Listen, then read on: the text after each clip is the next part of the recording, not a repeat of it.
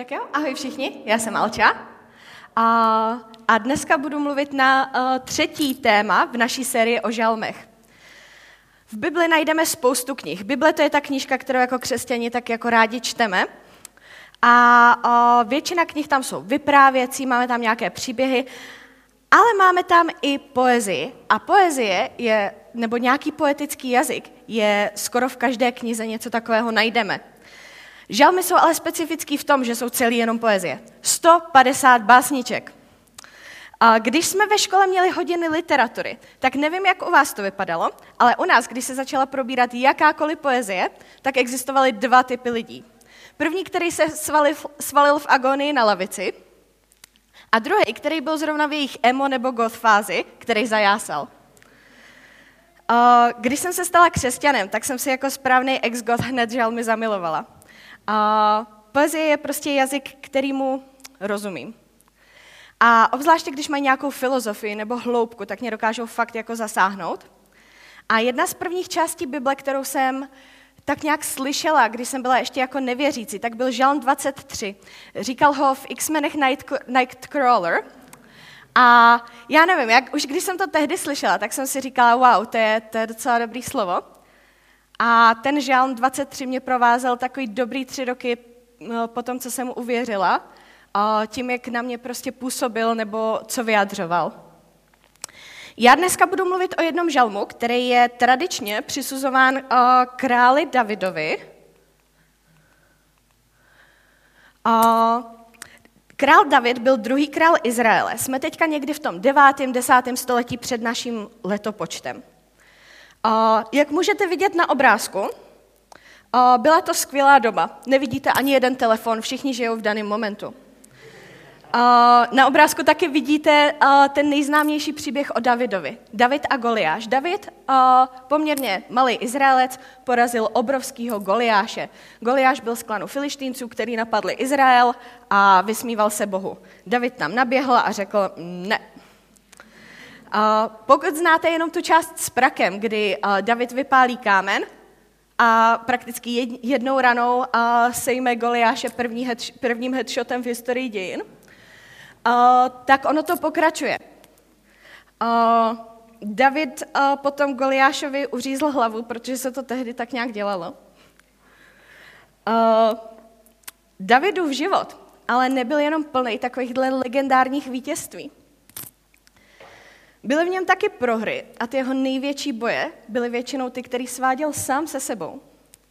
Nevím, jestli znáte nějaký příběhy z Davidova života, kromě tohohle toho, ale hned na začátku jeho života uh, prakticky musel strávit uh, hroznou dílku v, ve vyhnanství a na útěku před Saulem.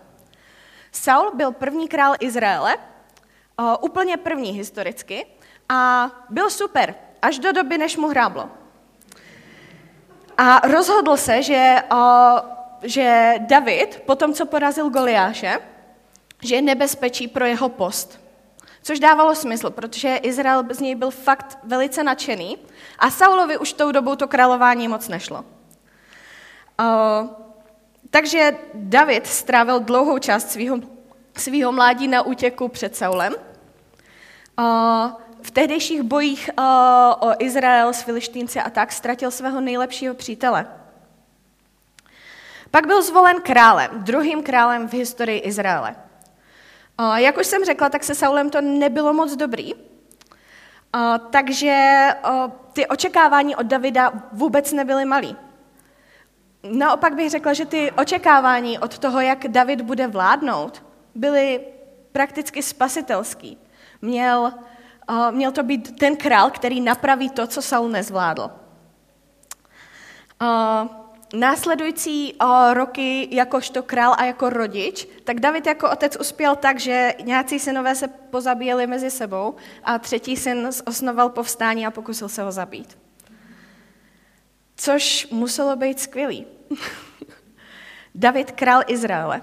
Tahle, ten, tahle ta legendární postava který porazil samotného Goliáše, píše Bože můj, bože můj, proč jsi mě opustil? Proč jsi tak daleko od mé záchrany? Daleko od slov mého sténání? Celé dny volám, bože můj, ty se však nehlásíš. Ani za nocí nemohu najít klid.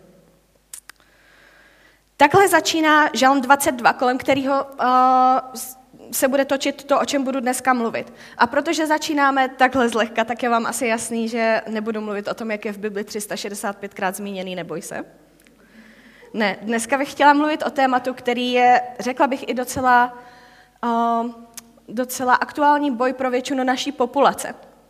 Tohle to jsou takový krásný grafy o tom, jak nám úzkost rostla během covidu.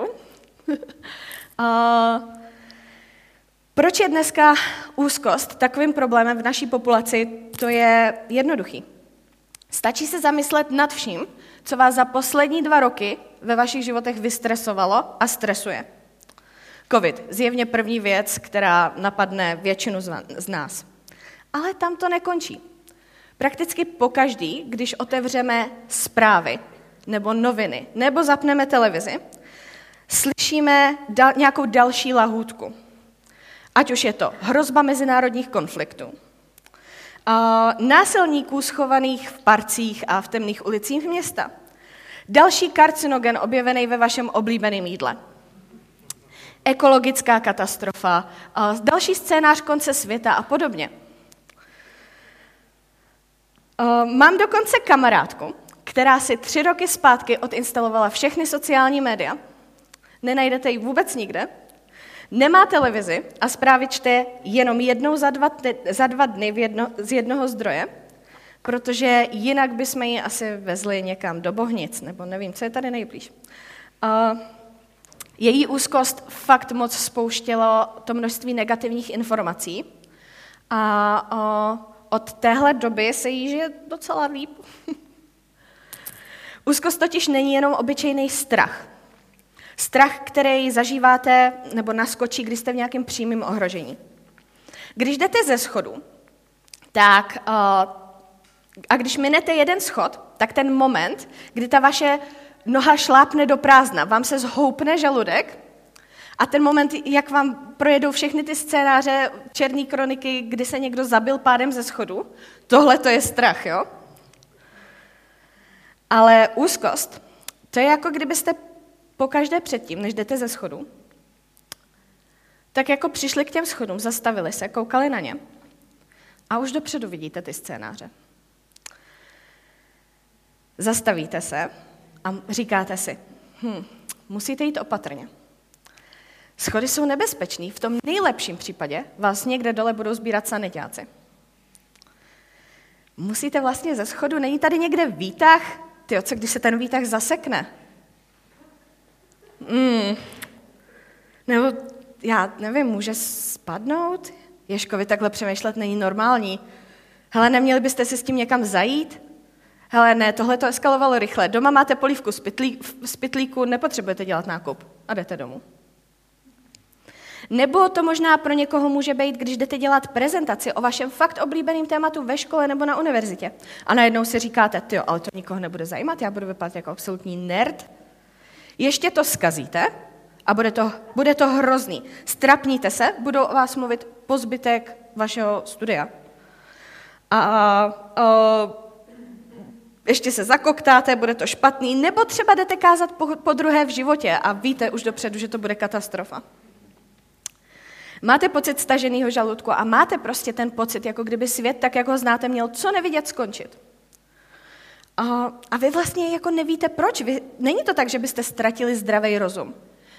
Tady to furt funguje, vy jako si uvědomujete, že tady není žádná přímá hrozba života. Není to tak, že by někdo vzal uh, něco a vyhrožoval vám, že vás jako sejme na místě. Mm-mm. Uvědomujete si, že nehrozí nějaký reálný nebezpečí a snažíte se o tom sami sebe přesvědčit. Ale to, jak si selhává. Takže jste zavřený ve své hlavě, která jede na plný obrátky a cítíte se asi jako David. Mohutní bíci mě obkličují, obstupují mě tuři bášanští. Své tlamy na mě otvírají jako draví řvoucí lvy, jako voda se roztékám, všechny kosti mám vymknuté. Mé srdce se podobá vosku, rozpustilo se vnitru mém. Patro mám suché jako střep, jazyk mi přilnul k čelistem. Do prachu a smrti, do prachu smrti srazil mě. Tomáš v úvodním setkání mluvil, že žalmy dávají docela zdravý pohled na emoce. Takže si teďka určitě říkáte, Jak člověk, který prožívá úzkost, má v tomhle najít zdravý přístup k emocím? Má si jako říct, mm, no, můžeme, může být hůř, ještě mě můžou obklopit bášanští tuři, ať už je to cokoliv. Ne, ne, nebojte. Navzdory tomu, jak barvitě nám tady autor žalmu popisuje fakt nanicovatý po- pocity, uh, udělá postupně v tom žalmu docela zdravý obrat. Víte, úzkost je takový zákeřný lhář. Tady je nějaká realita, uh, která se děje, a tady je scénář, který vy vidíte ve vaší hlavě. Jenže ani ten nejhorší scénář, ta nejhorší úzkost nezmění to, jak svět vypadá v realitě. To, co vy vidíte ve vaší hlavě, nezmění to, jak svět reálně vypadá. Ten obrázek reality se nezmění, ať už ve vaší hlavě bude cokoliv. A to je klíč podle mě k poražení úzkosti, který našel i náš želmista David. Když se cítíme fakt mizerně a náš rozum není na příjmu, nedovedeme vnímat takové ty abstraktní věci, jako je například uh, bude líp. Bůh je v tom se mnou. Není to tak hrozný, jak to vypadá. Ono asi líp bude a Bůh je v tom s náma, ale když máte úzkost, tak nedokážete v tu chvíli vnímat a mozek vám jak bumerang nahodí otázku, ale co když ne? Když se plavíte na rozbouřeném moři a vlny jsou větší než vaše loď, tak to vědomí toho, že tam dole je někde dno, vám moc nepomůže. To, že se nějak uh, cítíme, to zkresluje i naše vnímání reality. Proto je dobrý znát tu realitu a použít ji k tomu, abychom uklidnili naše emoce. Emoce se mění a my potřebujeme znát to, co je pro nás důležité, nějaké naše hodnoty, kterých se můžeme pevně chytit. To, od čeho se odrážíme, kdo jsme, a potřebujeme vědět, že jsou věci, které se nezmění, nehledě na to, jak moc blbě se cítíme. Já si myslím, že i když se úzkosti, strach a deprese ani křesťanům nevyhýbají, tak v Bohu máme obrovskou kotvu, co dosáhne na pevný dno i v pořádném hurikánu. Jako křesťané totiž často přemýšlíme nad naší identitou. Nad našimi hodnotami, nad tím, kdo je Bůh, co dělal a co udělal, co udělá v našich životech. Mm, Bible nás nabádá k tomu, abychom poznávali Boha, sami sebe a svět kolem nás. To jsou všechno užitečné schopnosti, když, mm, když se nad tímhletím zamýšlíme ještě předtím, než přijde něco, co, nám, co nás nastaví na ty otázky. Co jsou tyhle ty naše hodnoty? My už to můžeme vědět. A Bible nás taky učí, že všechny tyhle ty otázky je důležité si klást s pořádnou dávkou pokory, trpělivosti a odpuštění. Můžete si tak připomenout tři klíčové věci, když přijde na krizi. Kdo jsem, odkud jsem přišel a jaká je moje hodnota. Když máte fakt špatný chronický úzkostí, jedna z věcí, který vám terapeut může doporučit, jsou, že se budete v tom záchvatu úzkosti soustředit na věci, které vidíte nebo vnímáte kolem sebe. Ať už je to, je teplo nebo zima, co cítím ve vzduchu, kolik vidím na ulici po, po uličních lamp, začnu počítat sedadla tady v místnosti. Je to o tom, že se vlastně zakotvíte v tom, co je realita a že ty věci se kolem vás furt dějou, nehledě na to, jak moc, jak moc uh, ta úzkost řádí ve vaší hlavě. Um, když náš žalmista má podobnou krizi, nebo pravděpodobně větší, protože co si budeme, ve starověku jste měli vždycky důvod se bát o svůj život, nebo o svůj zdravý rozum, tak si taky připomíná tenhle ten bigger picture, ten větší obraz svých hodnot a svojí víry. Jistě, že nepohrdá trápením ubožáka, s odporem neskrývá před ním tvář. Když k němu volá, on vyslýchá. Vždyť hospodinovo je království. On vládne nad národy. Přijdou a jeho spravedlnost rozhlašovat budou lidu, jenž se teprv narodí, poví, co učinil. On si připomíná nějaký ty věci, které se staly, nehledě na to, jak se teďka cítí. Zní to jako jednoduchá věc, ale věřte mi, v tu chvíli, kdy to budete nejvíc potřebovat, vám to půjde nejhůř. A proto bych taky chtěla o tomhle tématu tady mluvit. A mm, chtěla bych se nad tím s váma zamyslet, protože je potřeba znát svoji reakci na krizi ještě předtím, než ta krize přijde. Dost to usnadní věci. Um, hele, ruku nahoru, kdo jste četl nebo viděl Harry Pottera a vězně z Azkabanu. Jo, dobrý, dobrý, dobrý. V tomhle díle se setkáváme s bubáky. Bubáci se přemění na věc, které se člověk nejvíc bojí. A i když víte, že je to jenom bubák, to není realita, to, co vidíte před sebou. Um, je jaksi docela náročný přemýšlet, když před váma stojí čtyřmetrový pavouk. Proto se naši mladí čarodějové soustředili na to, jak se v této chvíli zachovat v jedné, v jedné z hodin obrany proti černé magii. A natrénovali si jejich reakci a to, jak se mají zachovat v relativně bezpečných podmínkách. Říkám relativně, protože upřímně, co je na Bradavicích uh, bezpečného. A víte, jak porazíte bubáka? Kouzlem ridiculus. Kouzlo ridiculus ho promění na něco legračního.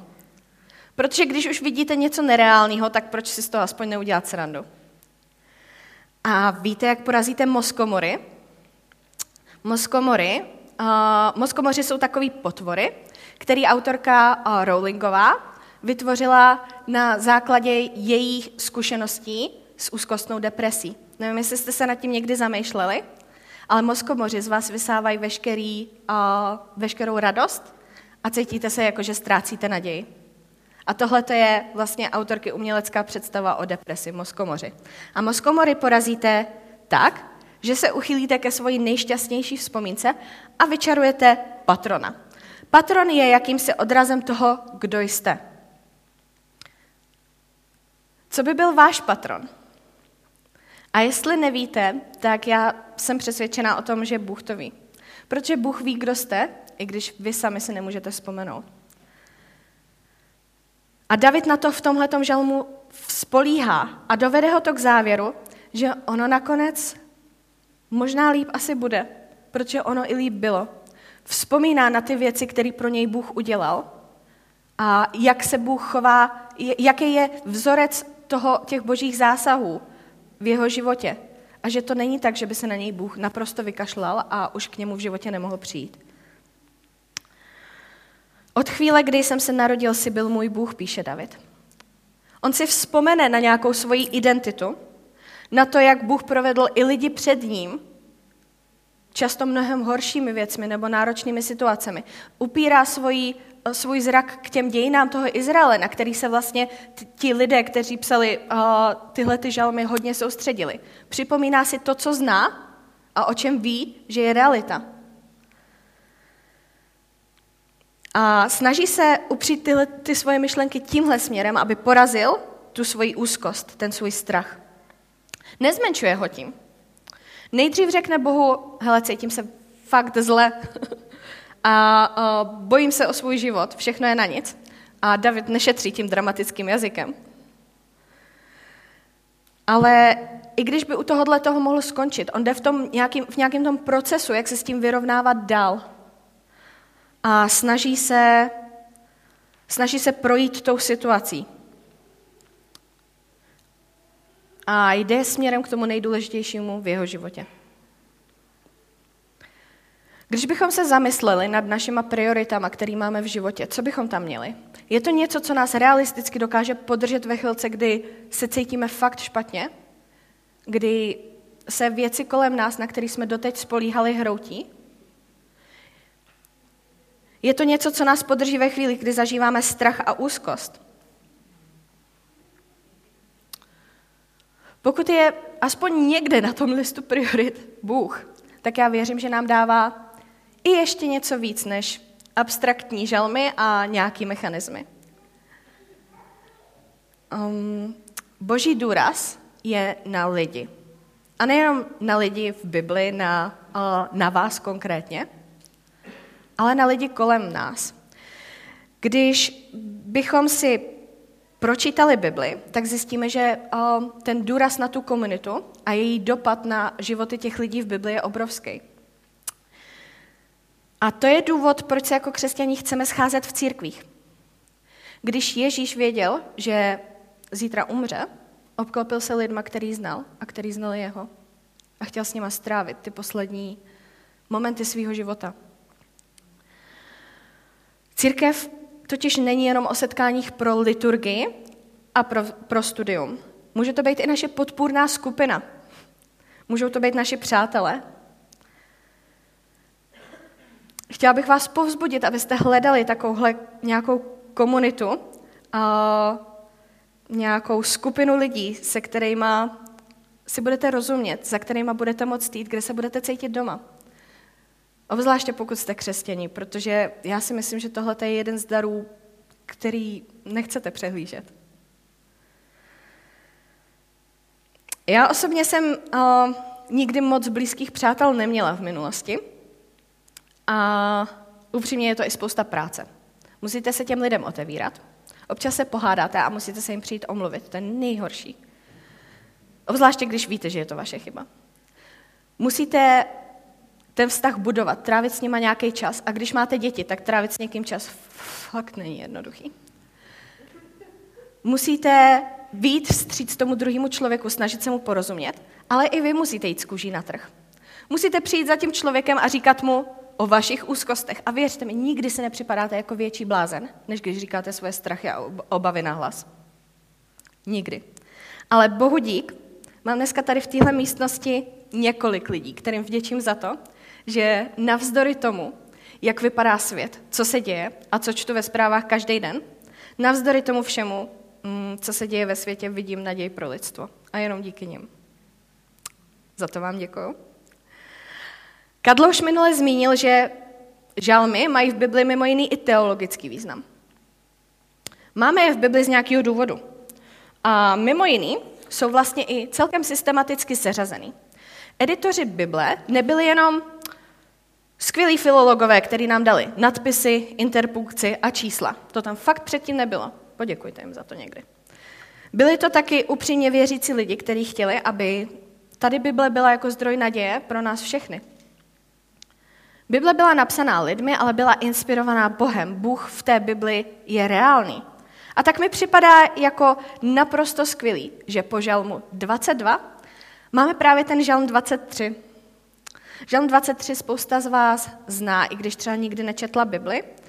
Je to ten žalm začínající slovy Hospodin je můj pastýř. Hned ve verši 4 se v něm ale píše, i když půjdu roklí šeré smrti, nebudu se bát ničeho zlého. Vždyť se mnou si ty. Přátelé, jestli tohle není poražená úzkost, tak nevím, co je.